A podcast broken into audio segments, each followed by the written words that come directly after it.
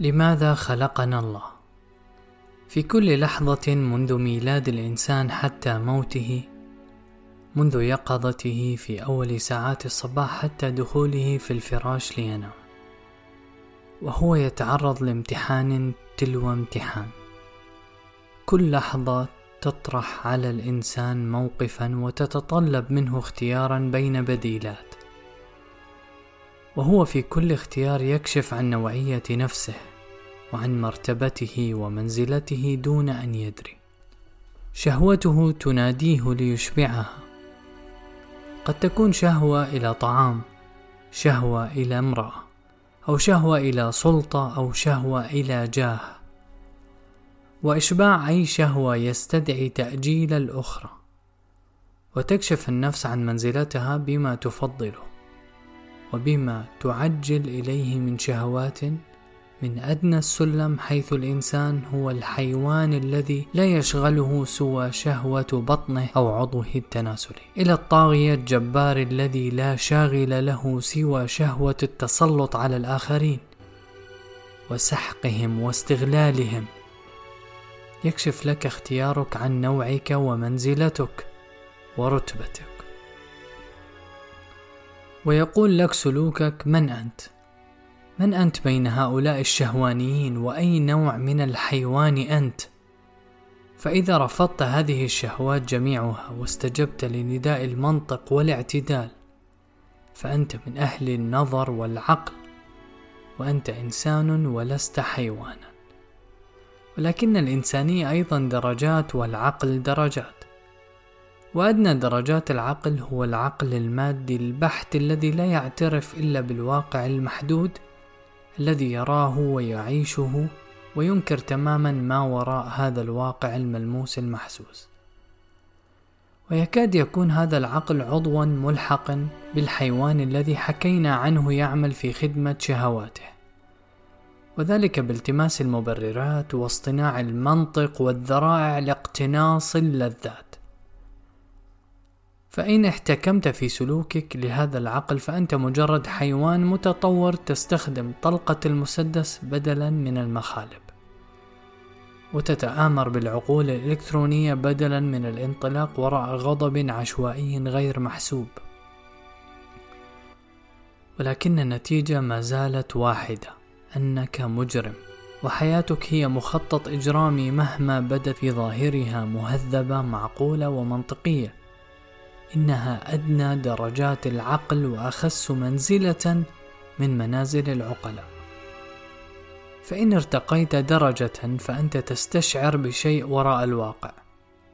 ولكن هذا الاستشعار لا يزيد عن شبهة وظن. ولكن هذه الشبهة وهذا الظن يؤديان بك إلى أن تكون أقل مادية وأقل ظلما وأقل صلفا وأقل غرورا. وأقل اقتناعا بالمنطق المقفل وبالواقع الغليظ المحدود. وبين حين وآخر سوف تظهر عليك بدوات وسوانح تضحية وكرم وسوف تعطيك لمسة الغيب بعض المواقف الشاعرية وسوف تتأرجح بين هذه المنازل على حسب ما في نفسك من خير وما في عقلك من نور. فإن ارتقيت أكثر فإن الاستشعار الروحي للغيب والإحساس بما وراء الواقع سوف يغلبان على عقلك المسجون في زنزانة الماديات. وسوف تنفتح لك نوافذ من البصيرة والحكمة تضيء الظلم التي تزيد عليك من غواش الحس. وسوف يبدو كرم الخلق كأنه طبعك. ولكن استشعار الغيب لم يرتفع بعد ليصبح يقينا وإنما هو مجرد ترجيح. فإذا حدثك أحد عن وجود الله فأنت تميل إلى تصديقه ولكن ليس لدرجة أن تصلي وتصوم وتتدين بالعبادة. وغاية ما تبلغ إليه من حال أن تعتقد أن هناك قوة ما وراء الأشياء وأنك تخشى من هذه القوة. ولكن ما عدا ذلك غير واضح. واهتمامك بالدنيا يغطي على هذا الإحساس وأنت تمضي في حياتك تحاول أن تحقق أقصى النفع. ولكنك تتحرى ألا تؤذي أحد.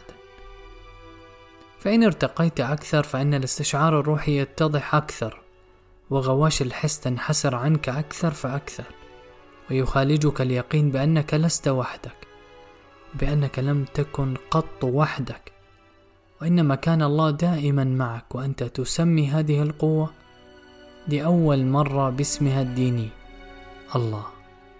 وتصفها بما وصفتها به الكتب السماوية من أسماء حسنى وتسند إليها العناية والخلق والوحي.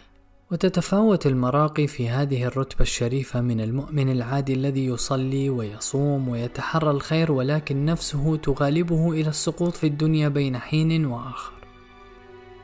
إلى المؤمن صاحب الإيمان الرفيع الذي يعيش في شهود وحضور وامتثال للذات الإلهية على الدوام فيعبد الله كأنه يرى. ومنزلتك في كل درجة من هذه الحالات يشهد عليها سلوكك. فإذا كنت من أهل هذا الإيمان الرفيع فلا بد أن تكون من أهل الإحسان. تتقن كل عمل يوكل إليك دون النظر إلى مكافأة. وتعامل أعداءك بالتسامح والنصح وتجاهد الباطل بيدك وقلبك ولسانك ولا تخشى في الحق لومة لائم. وتزجر شهواتك. وهي ما زالت همسا في الخاطر وقبل أن تنمو إلى دوافع وأعمال. ولا حقيقة لحال إلا إذا شهد عليه عمل. ولهذا يقلبك الله بين المواقف بين لحظة وأخرى من لحظة تصحو إلى لحظة تنام وكل لحظة تضعك في موقف. وكل موقف يتطلب منك اختيارا بين بديلات ولا يعفيك من الامتحان ألا تختار لأن عدم الاختيار هو في ذاته نوع من الاختيار. ومعناه أنك ارتضيت لنفسك ما اختارته لك الظروف أو ما اختاره أبوك أو ما اختارته شلة أصحابك الذين أسلمت نفسك لهم. ومعنى هذا أن الحياة تعريك في كل لحظة وتكشف حقيقتك وتنزع عنك قشرتك لتخرج مكنونك ومكتومك. والمكر الإلهي هنا هو أن يضعك في موقف بعد موقف ومشكلة بعد مشكلة وكل مشكلة تتطلب حلا وكل حل يتطلب اختيارا وكل اختيار يكشف عن حقيقتك رغما عنك مهما حاولت الاستخفاء وبقدر ما تمتد حياتك يوما بعد يوم وبقدر ما تتمزق عن وجهك الأقنعة ويظهر ويفتضح أمرك وينتهك سرك. والله يعلم حقيقتك وسرك من البداية. ولكنك أنت لا تعلم ولا تريد أن تعلم لأنك مدع وكل منا مدع كل منا يتصور أنه رجل طيب. وأنه مستحق لكل خير.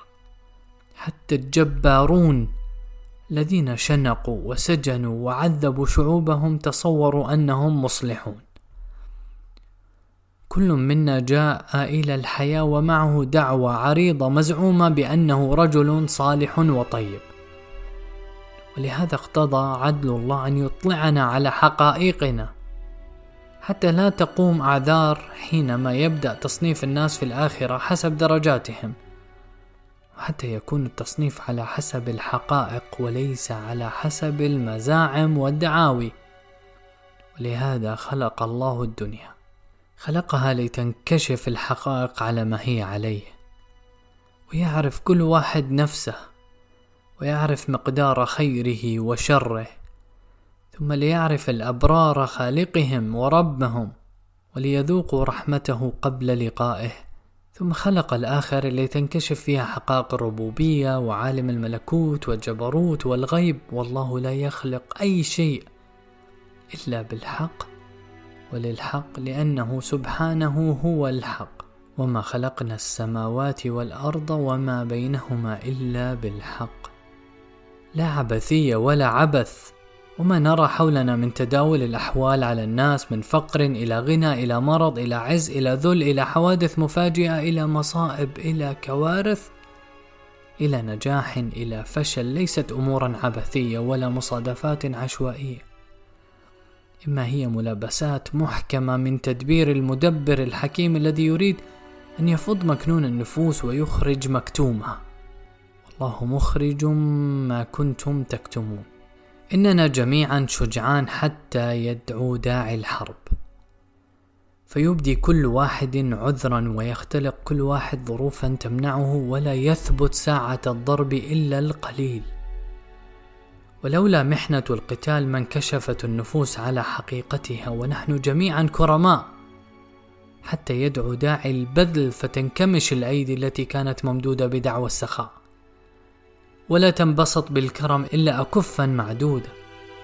وكما قال المتنبي لولا المشقة ساد الناس كلهم الجود يفقر والإقدام قتال. فالمشقة هي التي كشفت النفوس وفضحت دعاويها ومن هنا جاءت ضرورتها. وما كنا لنعرف صلابة الصلب لولا اختباره.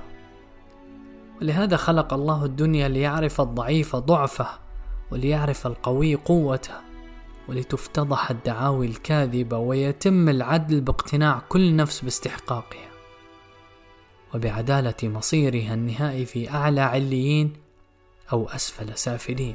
خلق الله الدنيا ليحق الحق ويبطل الباطل ويصدق أيضا الكلام الذي يقول إن الله خلقنا ليعطينا فهو كلام يؤدي بنا إلى نفس المعنى. فهل يصح عطاء إلا بمعرفة الاستحقاقات؟ أولا ليكون العطاء حقا. إن معرفتنا لأنفسنا أيضا مطلوبة لتكون قناعة كل واحد بعطائه قناعة حقيقية. ولينتفي الاعتراض فمعرفة النفوس لحقائقها ومعرفة الإنسان لخالقه هي الحكمة من خلق الدنيا. خلق الموت والحياة ليبلوكم أيكم أحسن عملا. وما كانت هذه المعرفة لتتم إلا بالدم والدموع لأن النفوس ما كانت لتبوح بأسرارها وحقائقها إلا بالدم والدموع. ولأن كلا منا يخفي حقيقته. ورأى أقنعة غليظة من الشعارات والأكاذيب ويسدل على وجهه حجابا من الافتعال وتمثيل وبسمات النفاق والملاطفة والمجاملة فكان لابد من حادث عنيف ليخترق هذا الحجم. والدنيا كانت ذلك الحادث. لقد أخرجنا الله من العدم وكان كل منا حقيقة مكنونة. وأعطى كل منا اليد والقدم ليضر وينفع. فأما الذين تحروا النفع والبر والخير فهم أهله. ومأواهم إلى ظله يوم لا ظل إلا ظله. وأما أهل الضرر والأذى والظلم فهم المبعدون عنه وعن رحمته والبعد عن الله نار لأن كل ما سوى الله نار. وعلامة أهل الله هي عرفانهم لربهم من قبل لقائه أن يعرفوه في هذه الدنيا وأن يشهدوا الدنيا دالة عليه. وكلام القرآن بأن الله خلقنا لنعبده هو كلام يشتمل على كل هذه المعاني السالفة في باطنه. وحينما تقول الآيات وما خلقت الجن والإنس إلا ليعبدون فإنها تعني بداهة. وما خلقت الجن والإنس إلا ليعرفون لأنه لا عبادة بلا معرفة.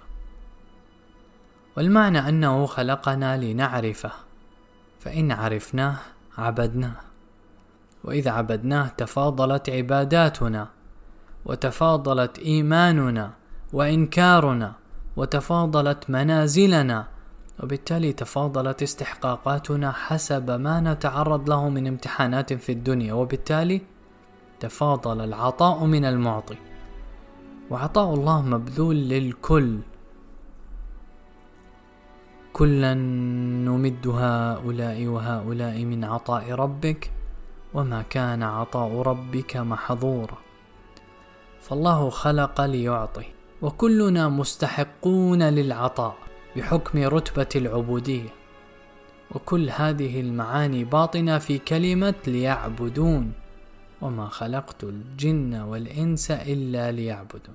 أما الذي يقول إن الله خلقنا لأنه خالق ولا بد للخالق أن يخلق فقد أوجب على الله أن يخلق هذا أو يخلق ذاك. ولا حق لأحد أن يوجب على الله شيئا ولا يوجد قانون يوجب على الله شيئا لأنه لا توجد سلطة أو حكم خارج عن الله أصلا. وإنما الله يخلق ما يشاء. ويكمل ويقول ومشيئة الله لا تحدها قوانين لأنه سبحانه مصدر جميع القوانين والمشيئة مردودة إلى الله وبالتالي ليست مسببة بحيث يمكن أن نسأل ولماذا خلق الله هذا ولم يخلق ذاك؟ إن لماذا هنا لا مكان لها بتاتا ولا يصح أن توجه إليه سبحانه؟ لا يسأل عما يفعل وهم يسألون. المراد لا يعلمه أحد والسؤال يقال بوجه إجمال. ومجال التأمل هو في الحكمة العامة للخلق وللدنيا. أما السؤال تفصيلا عن خلق هذا وخلق ذاك فهو أمر غيبي وهو في العمى لا يعلمه أحد. يقول الصوفي ابن عربي إن الله خلق هذا وخلق ذاك لأنهما سألاه في العدم أن يرحمهما بإيجادهما فأوجدهما وأن الله لا يأتي بأحد إلى الدنيا كرها وإنما كل ما جاء إلى الدنيا بطلبه. وهو كلام غيبي وهو كلام يستتبع أنه كان لنا وجود في العدم وأن العدم غير معدوم. وهو كلام يجرنا مرة أخرى إلى المعضلة في الكتاب الوجود والعدم. ولمن يريد أن يغوص وراء الأسرار أكثر أن يعود إلى الكتاب. وحسب المؤمن الذي يريد أن يقف عند بر الأمان ولا يلقي بنفسه في وادي العماء أن يقول آمنت بكلمات الله على مراد الله وما خفي عني فالله به أعلم.